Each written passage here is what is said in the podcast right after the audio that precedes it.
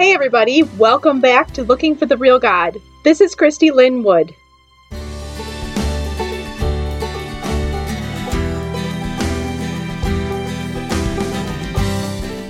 On today's episode, we're going to continue our journey just kind of exploring American evangelical Christianity and tying it together with the Christian cult that I was a part of. This time, asking the question, how?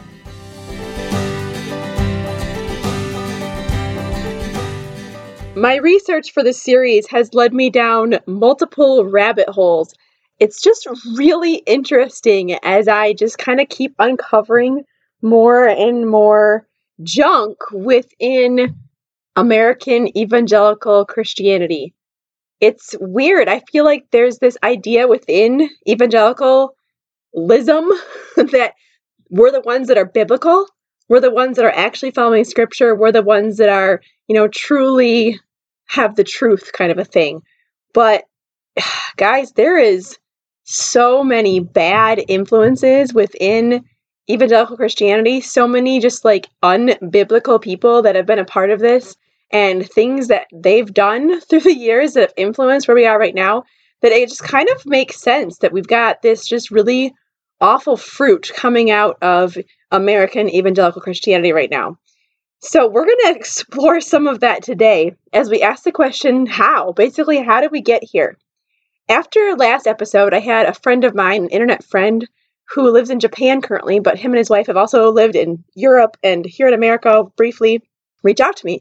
And he said, You need to add a word as you're talking about evangelical Christianity. He said, You need to add the word American evangelical Christianity because what I see in other parts of the world is not the same thing that's happening there in America. And so I was like, please tell me more. Explain to this to me. And he just kind of went on to say that the culture here is just vastly different. Like you can have evangelicals in England and through Europe and even in Japan. And the idea of being an evangelical is somebody who believes in evangelism, somebody who um, is very much into the gospel and sharing that with people. He said most evangelicals that he's encountered are usually kind of Pentecostal or charismatic but it's not the same like widespread culture that we have here in America. And he said it's really not the same kind of homeschooling, family loving, conservative political push that we have here. He said that's completely different and very uniquely American. And I was like, wow, this is very interesting. So as I talk about evangelical Christianity from now on, I'm going to throw that word American in there. This is we're talking about American evangelical Christianity, like what happened here in my country. Digging through some of the stuff, guys, um, I'm just starting to put some pieces together that I would love to continue to look through. I would love to try to find some more information about this stuff. It's really scary and interesting at the same time, like just kind of weirdly bizarre. When I was in my cult, we were very into family, the family unit, specifically authority of the father. There was this weird umbrella picture that was around, like the umbrella of authority. So it's like God has the authority that was covering you with his umbrella, and then the father has authority, and under him, the mother has a, a limited authority, and then under her are the children. And if you step out of your authority, like basically if you rebel or if you don't follow everything they want you to do exactly, then you're no longer under the umbrella of protection and, and Satan can get you, which is not biblical, as we're going to discover a lot of things that we're talking about today that are not actually biblical. And that's definitely not biblical, but we were really into family. We were really into influencing our society. We had this kind of weird, like, we're going to take over the world kind of mentality. And so, like, people, I remember in my crazy church were trying to run for different offices in their cities and in their states, trying to become state representatives at one point in time, just just different things as they tried to get into the influence the political realm. So it was like family, political. We were trying to change churches to make churches be more like us. We were trying to change society in general, really just push to get involved in all these different things so that we could make them good. And it was almost like we had this idea of if we could get the whole world to believe like us, then it would be good and perfect and wonderful. Interestingly enough, as I've been researching for this episode, I've discovered a actual teaching that's very similar to that. And I'm thinking that it was probably something that influenced Bill Gothard's thoughts so even though he never actually specifically said these things, it was still coming across in the teachings, and even in the teachings in my homeschool movement that weren't even necessarily connected with Gothard, there was still this teaching, and I see it impacting our evangelical Christianity here in America, like in huge ways. So, what am I talking about? We'll get into that in a little bit. And so, as I'm th- thinking about this, I'm thinking about some books that I've read lately, and one of them is Jesus and John Wayne, and I've talked about this a little bit um, by Kristen Kobes Du Mez. It's interesting. I feel like her history was spot on. You really couldn't argue with any of the history of what happened with evangelical Christianity here in America. I did feel like she had a bit of a bias that she was trying to, like, you know, pull everything towards this one point that felt a little off. Like I wasn't getting the full story of what actually happened because she was just trying to make this one point. So, I mean, it felt a little bit, a little bit off to me, and yet the history happened. Like, this is really stuff that happened. And just the way it was tied in political stuff and whatever reading The Making of Biblical Womanhood by Beth Allison Barr kind of gave me like a, an extra side of what I was looking for. Like, oh, okay, that was going on, but it's not this like huge trying to tie this whole push into, you know, a specific point. It's interesting to watch what happens in Christianity in the United States. One of the things that I've came across multiple places is this whole idea of just getting Christianity mixed in with politics. Did you know that in God We Trust was not added until the 1950s. President Eisenhower put that in the money in 1956, two years after he added Under God to the Pledge of Allegiance. I find that just like, ah, eye opening, fascinating. Like, wait a minute, that was that was just added in the 1950s. That's not that long ago.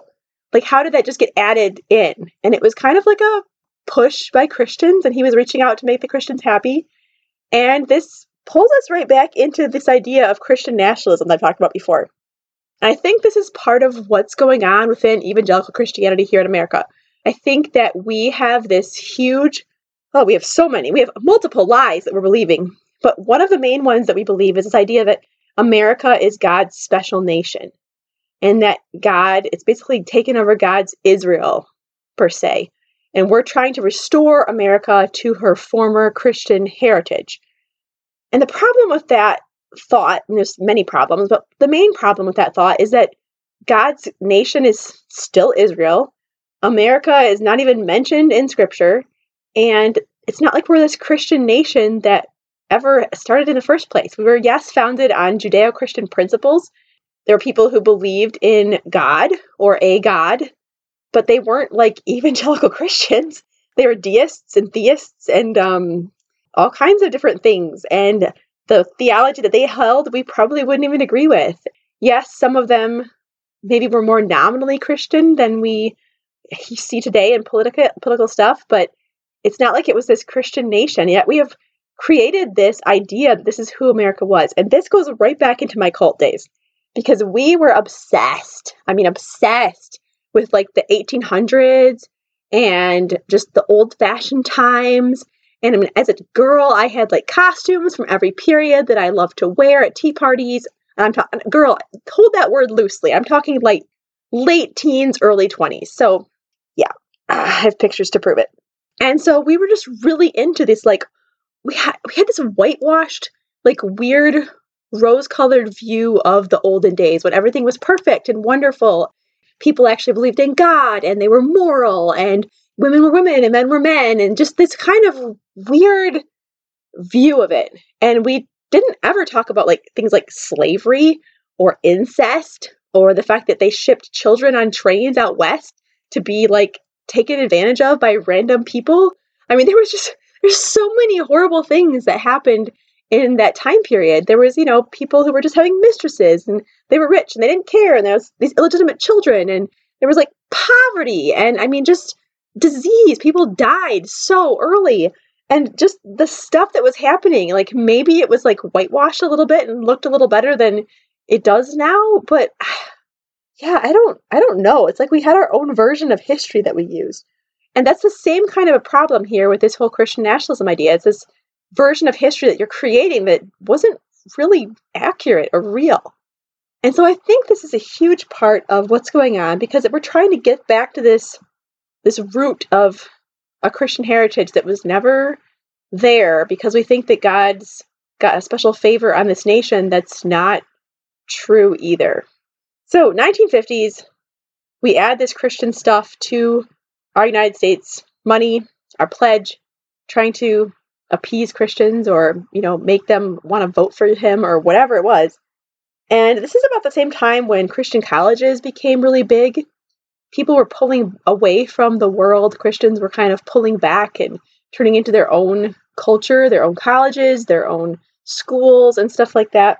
In the 19 through the 1950s to the 1970s, um, Christian media really became popular as radio stations and TV stations and other things like that and this article I was reading, they talked about how Christians have always used media in America to spread the gospel pamphlets, books, whatever, to spread the gospel. But this was different because this is them getting involved in politics and deciding that this is the right way to do things, this is the biblical way to do things, and we're going to give our spin on everything. And like just really got involved in that using media.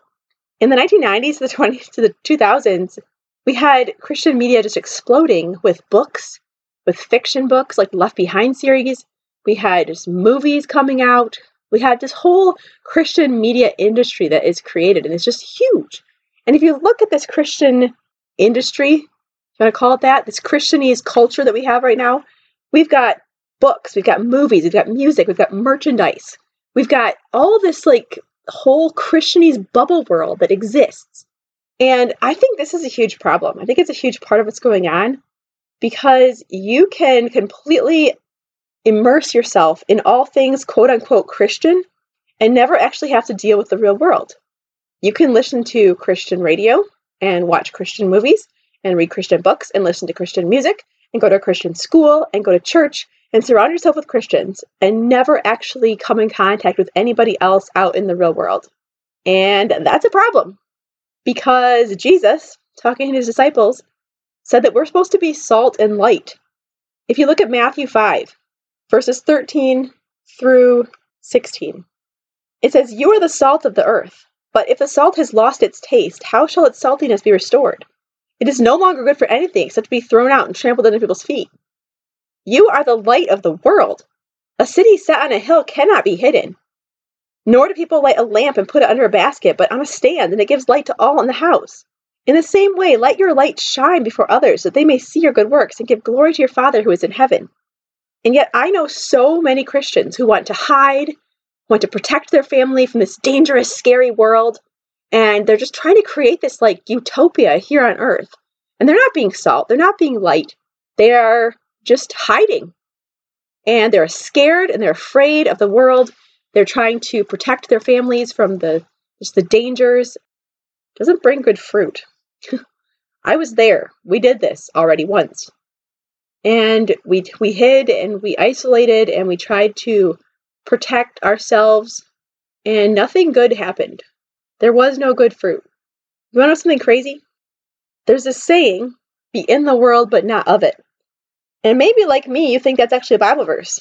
So i went to look it up this morning because i wanted to share that with you guys and i realized it doesn't exist there is no bible verse that says be in the world but not of it and here we go again we throw this stuff out there. We speak these things that we call truth, but they're not even in scripture. We think I'm going to be in the world and not of it. I'm going to hide myself. I'm going to cloister myself away. I'm going to protect my family. I'm going to protect people that I love. We're going to make this thing and and it's not. It's not even in the Bible. Guys, Jesus talked about this concept multiple times, but he never said anything about like hide yourself away. One of the places he talks about this is in John 17. In John 17, 14 through 19, he says, he's praying. He's praying to his Father. He says, I've given them your word, and the world has hated them because they are not of the world, just as I am not of the world. I do not ask that you take them out of the world, but that you keep them from the evil one. They are not of the world, just as I am not of the world. So, yes, we're supposed to be not of the world, but it doesn't mean like I'm in the world, but I'm hiding from the world. It's this idea of I read this in an article today. It says it's not this idea of being in but not of so much as it is not being of the world, yet being sent into the world. Like Jesus wasn't of this world, and yet he chose to come here and be with us. He was sent into the world and he fulfilled the purposes that God had for him. And so, as believers, yes, we're not of this world because we have a different kingdom that we're part of. And that should be amazing. We shouldn't be trying to make these kingdoms here on the earth, trying to make this nation happen the way we want it to happen. We should be rising above that and realizing like uh, my my citizenship is in heaven. This world doesn't really matter. And yet I'm sent into this world. I'm here to be a light, to be salt, to draw people to the God that I have discovered and love and just am in awe of his grace and his forgiveness and the way that he's transformed and restored my life. And I want to be ambassadors of that good news for others. And we have lost that, guys. We have lost that within American evangelical Christianity. We are so focused on politics, on protecting ourselves, on whether our people agree with our beliefs or not, on whether this version or that version of Christianity is wrong. We're obsessed with morals, with stopping abortion, and with being anti gay. And it's just so messy. And you're like, this is what's going on. This is why everything's falling apart. Because we aren't being salt and light, because we don't know the truth, because we've allowed all kinds of false teachers to influence us, like Bill Gothard and many others like him. We don't actually know what scripture says. We think we know all these Christianese things that aren't even in the Bible. We elevate our own beliefs about so many things way higher than even the gospel, or at least in line with the gospel. The gospel is the most important thing, and yet we can't even agree on what it means or what it says. Half of the churches are out there saying things like, oh, you need to make Jesus Lord of your life in order to be saved, or have to get baptized in order to be saved, or pray this prayer, ask Jesus in your heart. Like nobody has a clear gospel. And yet we're elevating things like gender roles and whether women can or can or can't preach as high as the gospel, if not higher than the gospel. We're elevating purity culture. We're elevating all these extra things. It's no wonder everybody's done. And yet, people are trying to deconstruct and ask questions and wonder about this stuff. They get told that they're walking away from the truth. And yet, so many times I wonder like, are they walking into the truth? Like, are we walking into Jesus, who is the truth? I feel so passionately about this stuff. So passionately. Because in our zeal the American Evangelical Church has missed Jesus. And I have to wonder like if he was here today, would we even recognize him? Would we be okay with him? It makes me laugh because I'm like we think we know who Jesus is, but I'm pretty sure that the real Jesus would be hanging out with the guys from Queer Eye and the church people would be calling him gay. It breaks my heart, guys. There are so many people that we have just discarded in the American evangelical church's like desire to be against the LGBTQ community, they have discarded humans, people made in God's image. And often they have blocked them from Jesus because they're so broken and hurt by church people that they want nothing to do with, with Jesus. That is not okay. And the whole political thing, like, I don't know why we can't just have our own beliefs and keep them to ourselves. Like, why do we have to be so violently vocal about politics and so unloving and ungracious? So willing to listen to conspiracy theories, so willing to just be us versus them. And we are discarding people, precious people made in the image of God because they don't agree with us. That is not okay. I told you guys that I would talk to you about this belief system that I've discovered that I think was a huge part of my cult, whether or not he ever mentioned it, and that I see unfortunately all over the place in American evangelical Christianity, especially the more conservative forms of it. And this is called the Seven Mountain Mandate. And it is not biblical at all. And yet, the people who preach this idea truly believe that it is. Their basis for whether or not it's biblical sounds a whole lot like Bill Gothard's ideas for why his ideas were biblical, which is like, let's just take a piece of this verse and a section of that verse, and we'll grab this one out of context and we'll twist this one around a little bit, and oh, look, now it's biblical.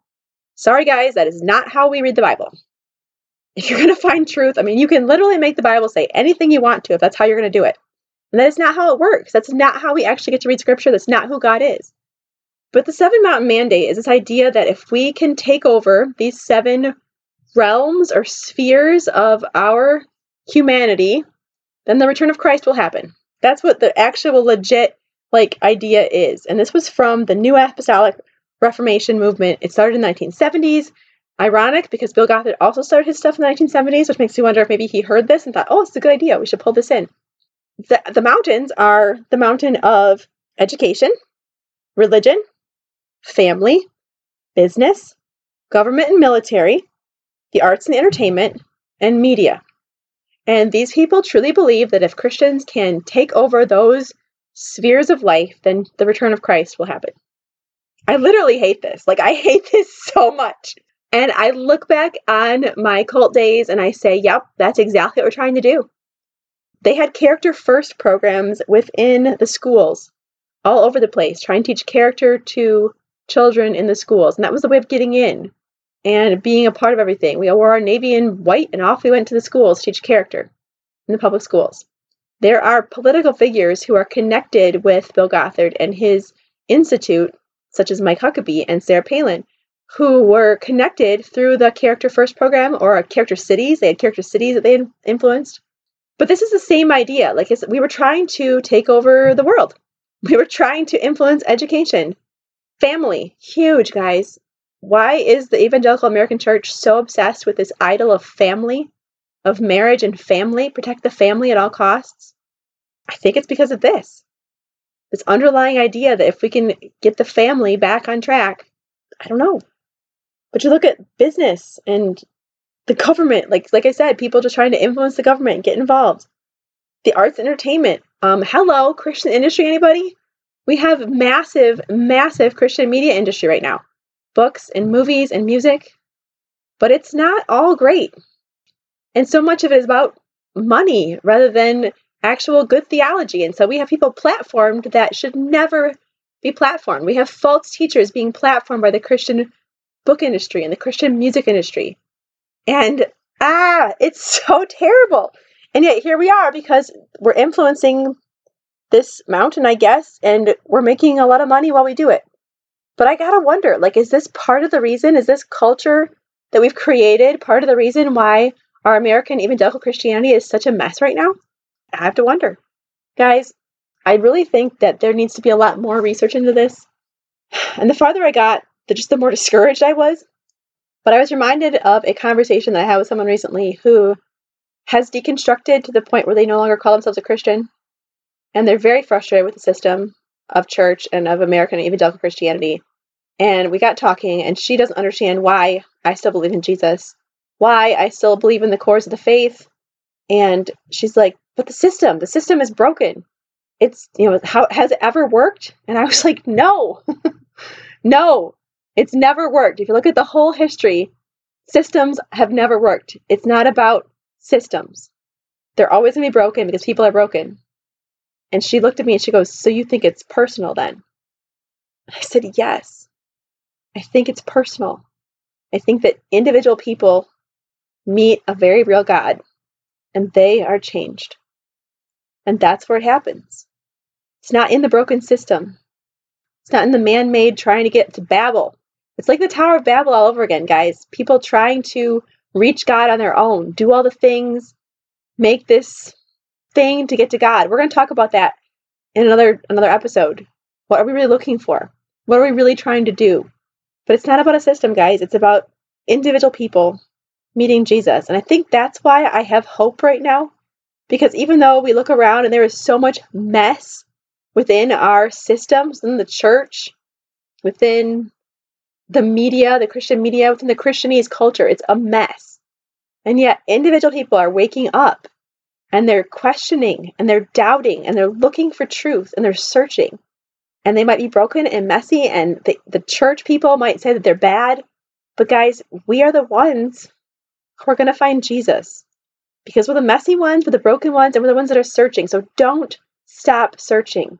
Don't jump from one ship to the next. I think that's the thing I'm so con- just so concerned about is so much of like progressive Christianity is the exact same thing, just a different side of the coin it's still tied into politics so often, just on the other side. It's still black and white. It's still us versus them. It's still about certain behaviors. Guys, there is another way. Get rid of the coin and just be willing to just struggle to find the real Jesus in the messy middle way without anything solid where you're just saying, okay, I'm going to try. I want you to show me who you are. And I want to know the truth, even if the truth doesn't make sense, and even if the truth doesn't fit into a nice, neat box. I want to know Jesus. That's where I am. I want to know him more. And as much as I've met him, I can't leave him. I will never leave him. And I will do anything he wants me to do. Like anything, because he's amazing. And he's nothing like we expect. And he's crazy. And he's everything I could ever want. And I want you to find him too. The real Jesus. Wild, untamed, out of the box. Not religious Jesus, real Jesus. Thanks for listening, guys. Until next time, keep searching. If you enjoyed this podcast, I would love to have you join me over at my website at christylynwood.com for more content, free resources, and opportunities to connect with a community of people who are looking for the real God.